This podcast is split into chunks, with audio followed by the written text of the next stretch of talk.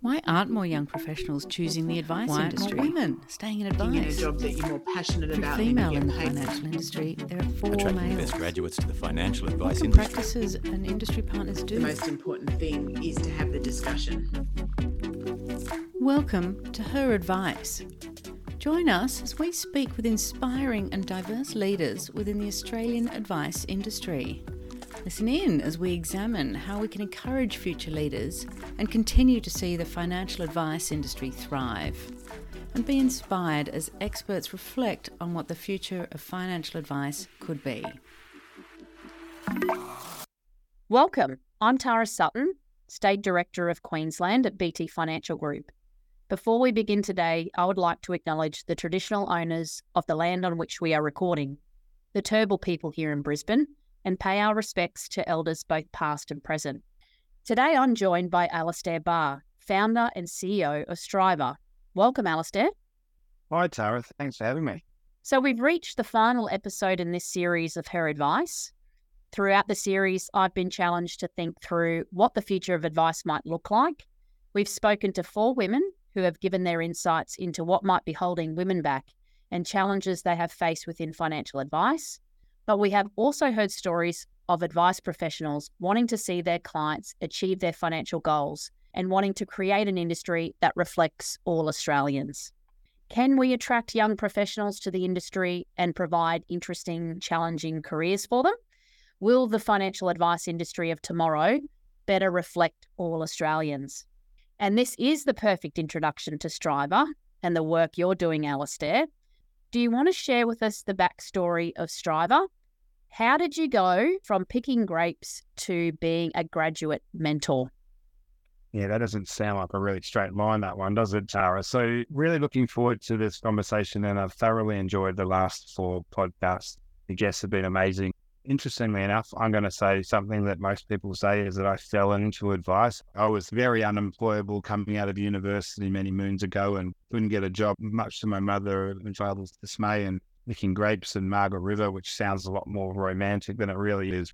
But then kind of found my way into financial advice through trying to get a job and working with a small firm in WA, and then ended up getting out of WA and moving to Sydney just for more opportunity and probably just to leave the nest and, and then worked a few small financial planning firms and then ended up working in a large organization and paraplanning there and then ended up working for CommBank for 10 years and moving around retail banking but always back to advice. I left the bank to go and change the world and have impact and all that sort of jazz and set up financial literacy social enterprise, which was more social and enterprising and helping young people make good decisions around money and being product agnostic. And, and that sort of evolved into my connections through the wealth management profession and people saying, how did you find people to work in your firms when you worked at CommBank? And then that sort of led to me building some relationships with the universities and connecting young people with careers. And, and that's the evolution. And that's 11 years ago now. And our purpose at Strive is about, you know, fulfilling careers and the impact that they have on, on individuals and the community around them. And so we really focus on how do we get the right people in the right roles at the right time because we believe that that has significant impact on their overall well-being and the community around them. Right. So you're working with hundreds of graduates or soon to be graduates. What do you think is attracting graduates to financial advice? And then also, flip side, what's turning them off? This is a really good question because most of the time it's led with your second part of the question is like, why don't people like us? I'll tell you what it's not, Tara. It's not a Royal Commission because university graduates now were 14 and 15 when the Royal Commission was on and they weren't watching the Royal Commission unfold on YouTube like the rest of us. So that's not the reason. And that, what the actual place is, I find when I dig around and I go further and further and further, no one's aware of it. There's just an awareness of what the profession is, the impact that it has, and the opportunities within it, and so forth. And we ran an event in the great offices of BT in Sydney where we took 200 university students first year into a room who hadn't chosen a major yet. And we had people in the profession talk around what superannuation was, talk about technology, talk about diversity and inclusion, talking around advice and the opportunities and the careers in it. And we had eight and a half out of 10 of them go, Oh, we weren't even aware of this. What is this career in financial advice? That's 170 people. Why didn't they know about advice? They didn't have a negative view on advice. They just didn't know about it. So I think that's the key to it. How do we get new entrants, you know, high school students interested in studying it, and then also career changes. Career changes are a really interesting one uh, early comment was around young people, but what about all people and what are the flexibility options that this profession holds and how can we think differently about attracting people from diverse backgrounds and diverse careers and so forth? Because if you go around the profession at the moment and you ask people, how did you get into it? Most people say something like, I fell into it. Let's lean into letting people fall into it by making it really clear on what it is we do, the difference that we make, and how we can be flexible about it. Yes, I think most people I know in this industry fell into financial advice. What I am getting really encouraged by, and I wonder if you are having a similar experience, is the beneficiaries of financial planning clients, if they had a seat at the table while mum and dad are getting advice, that's leading to them going, okay, I see that. I see the benefit they're delivering to my mum and dad. So I've been really encouraged hearing that people entering the industry because they've witnessed the impact of financial advice on their immediate family. Have you had similar experiences? Yeah, like I would suggest a lot of the career conversations happen around the kitchen tables. A high school student who says, What shall I be when I grow up? And mum and dad are one of the sounding boards they use, right? Then sure, that should come up. Oh, you could be a doctor, like Dr. Jones down the road, if the advisor is part of that family unit, and why wouldn't they be brought up when the conversation was like, what should I do when I go to university, mum and dad? Okay. So throughout the series, Alisdair, I know you've listened to the previous episodes. We've mentioned that female representation in our industry is stagnant at around 20%. From the graduates that you're seeing come through, do you think we will increase the representation of women in the industry? I think we will. I think there's a combination of things that need to happen to do that. And I don't think we're seeing it yet. Interestingly enough, at our last event, we did see a 40% female representation. But I think the key to that is just opening it up to all people, right? So if you go out to Western Sydney University or Deakin University or Griffith University, any of these universities is just opening the opportunity up and the exposure of what the opportunities within the profession are to everybody also, I think one of the keys there is flexibility and opportunity around the career changes as well, like making it very accessible for people to come in. I think if you have more people or reduce barriers to entry or hurdles for people to get into it, and therefore you get more people attracted to it, then naturally you should get a reflection of the community that you serve. But I think it needs to be a consistent and ongoing approach. There's also got to be clarity on what a career looks like. It needs to be continuous conversation at schools. It needs to be a conversation at the university. It needs to be broadening our ability to go, okay, well, do we only want people who are studying financial planning degrees at the 18 universities that are providing that in our profession? Or are we interested in actually broadening up to universities who might not have financial planning as a choice and hiring accounting students out of those because they show the right propensity to be good in our profession and so forth and dropping some of those guards, which just means that we're reducing barriers. Obviously, showcasing inspirational people within the profession is always great, but it's a combination of all of those things. And also, again, I was to keep harping on around this career change thing, like dropping down barriers getting people into the profession and making it easy for people to choose this profession is really key. And I think we all, the whole community, has a role in that. We should be singing from the rooftops around the value of a career in this profession and consistently being on that front foot. And I think as professionals, we need to be doing that, know, replacing ourselves plus one to see sustainable growth in the profession over time. So, when recruiting for a new role, Alisdair, what are three things that advice firms can be doing to ensure they find the best candidate, but also ensuring that they're creating a diverse workplace? So, the three things they should be doing is being one, clear on what their employee value proposition is. What is the value proposition to the individual coming into the firm? Firms should focus on their client value proposition and on their employee value proposition. What is the value that you provide them? The second part is being clear on the role that you want to fill. So, and this is a really interesting one because it's very easy to go, Tara, you're just like me. That means we're going to get along. This is going to be great. Want a job? Let's work together. And then Tara, you and me are so similar that we kind of, there's no value and there's no diversity between our thinking. So therefore, we'll, we both think the same and we do the same thing. What's the purpose of having two? We actually need somebody that's a little bit different to me, build some diversity in thinking, which then allow us to broaden our, our skill set as a business. So there's one place that diversity really comes into that, which is your ability to think differently. So what is the role that I want the person to do and hire the person for the role? Not I like you, you like me, we'll be great together because that tends to be people stepping on each other's toes. And the third thing, which is really important, I think, it is being clear on flexibility and before the dreaded COVID, I would talk at a conference and somebody would fold their arms and say, These young people, well, they want to work from the beach, where I'd say the word flexibility. And now I'm talking about how do we create an environment that's flexible enough to bring a career changer or a return to work parent or somebody who wants to work part time into a profession that's crying out for good people and diversity in people. So now we put flexibility into that train of thought but what is it that we need to do to make it attractive to people who want to work in a different way or are coming from somewhere that it's not flexible? What does that mean? And it might mean part time and it might be work from home and it might be different hours and it might be in a different style and so forth. To me, that just again is another way that we reduce barriers to entry for people to come in. And as we do that consistently, when we get a better reflection of the community, Great answer. So we've spoken about the three things that practices can do to recruit for new roles and create a diverse workplace. But once you have them, how do you retain great staff?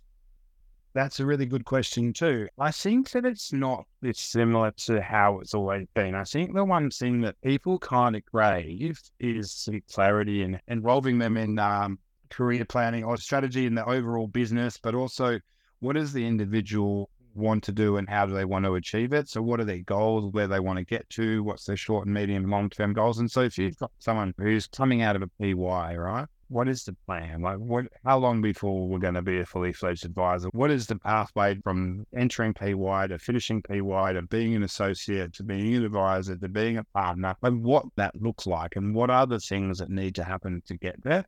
clarity around that or clarity that there is no clarity or but conversations around individuals' career plans are really, really key.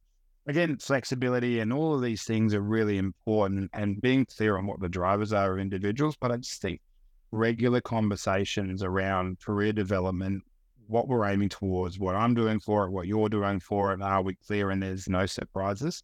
It's just really underestimated. I think when we see things like a professional year, people will say, oh, we lose people at the end of we lost someone at the end of the professional year. We don't like that. We're never going to do that again.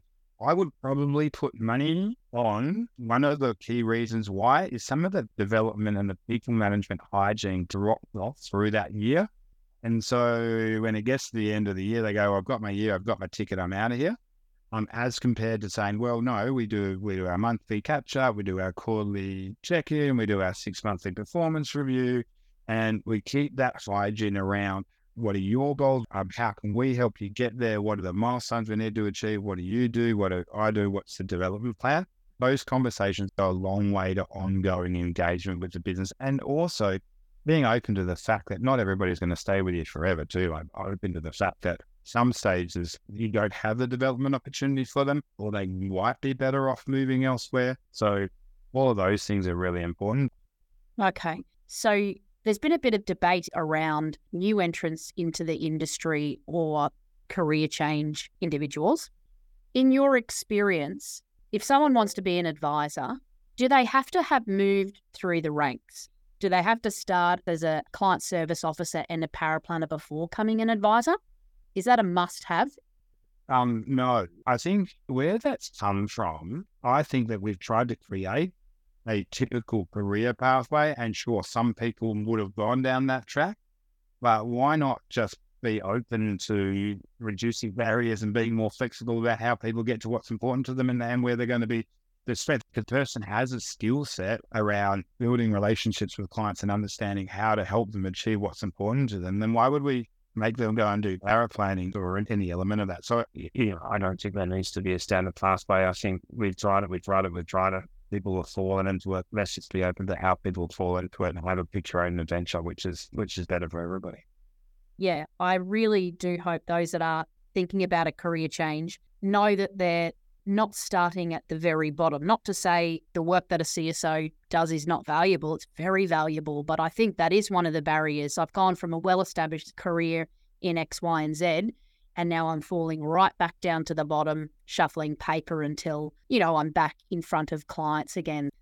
And back to your comment earlier around retaining staff and particularly around those going through their PY, you mentioned how important it is to have that regular catch up, discussing development goals, milestones, etc.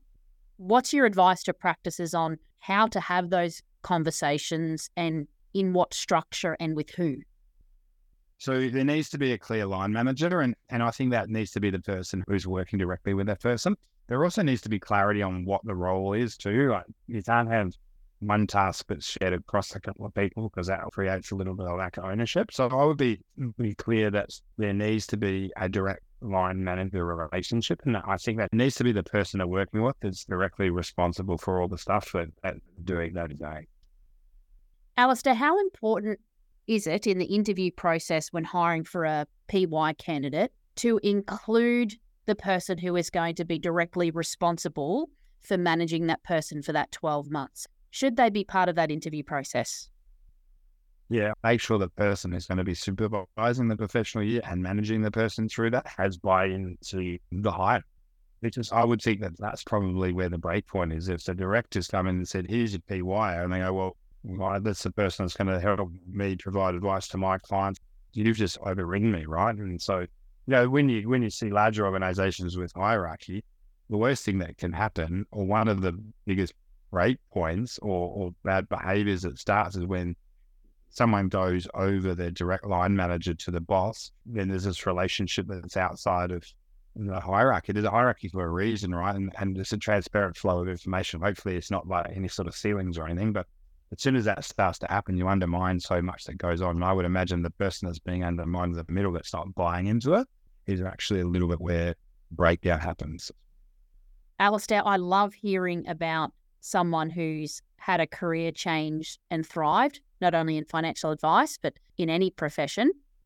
Do you have an example of someone you know that's changed careers into financial advice and has loved it?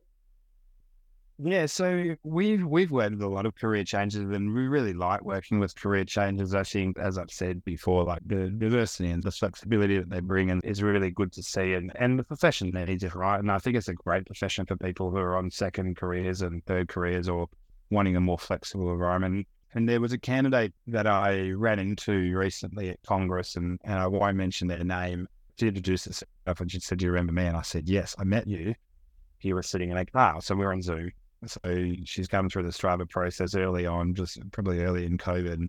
And I do remember her, and I said, "You worked at said bank," and she said, "Yes, you remember." She was sitting in the car. She was outside the branch. She was on a lunch break. She was doing this interview. She said, "I really want to get into advice, and I'm working here, and I have a family, and um, we, and we had this conversation, and we introduced her to a few people. Now she ended up getting role outside of Strava which I'm all very, very happy for. I mean, we can't solve all the problems all the time. We just want to make sure that people get in front of the right roles and fulfilling careers.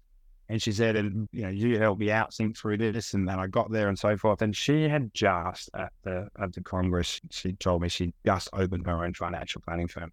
She got a bit of praise through through Congress as well. And so that's the sort of stuff where hopefully that impact put her in the right direction to actually make the change, to make the leap to change careers, and then and you know now she's going to be an ongoing solid contributor to the advice profession. Yeah. Only yeah. makes it richer. So not only have we had someone change career into financial advice, we've had someone build a business and start yeah. financial planning practice. So never a straight line like that though. So it was a bit of a shock. Well, I mean, you know, that's just part of what we do, right? Making sure that we make it easy for people to find a good place to get their career started, whether it's their first career or their second or third, right? And that's the barrier reduction. And so we can make that easier and on sort of not have all the barriers around an education status and so forth, which all the things that need to be addressed. But let's just get more people into this great profession to let them fall in love and fall into it. Like I said earlier, one the difference you can make. We heard from several women over this series that financial advice wasn't the career they were aiming for. Rather, like you put it, they fell into financial advice, but it is a career in which they have thrived and are continuing to thrive. And quite often, it is mentors that have guided them there. So, question to you is uh, Are you a mentor? And do you think mentor mentoring is important?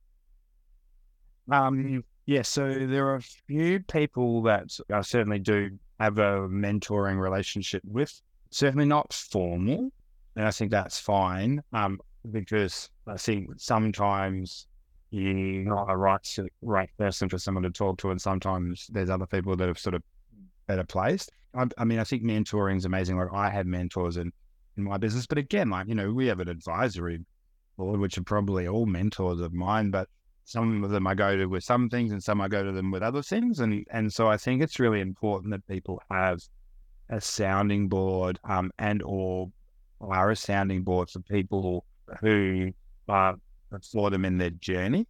Um, I think it's, it's the, the question is, you know, is it important? I think it's it's really important. I think sometimes we find ourselves in mentoring relationships as a mentor, and we didn't we don't actually see ourselves in that situation, and so and it's okay but just uh, sort of see what the impact that it has and be aware of that. And then individually, again, I don't seek out mentors, but I've ended up collecting people around us who, you know, have a genuine interest and who I really sort of admire and value those relationships. And so I think that's kind of the key to it.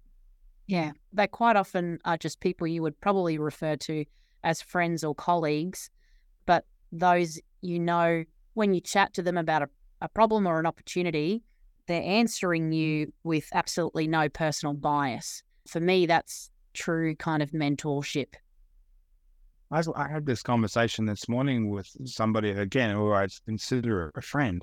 And the first five minutes, they just kind of were outlining a scenario which was exactly what I was sitting on in the middle of. And, and it was like they really, I hadn't given them any fright, any positioning where I was. All of a sudden, I was like, oh my gosh, this is going to be a really helpful conversation and one that's like no bias or no self interest driven to it.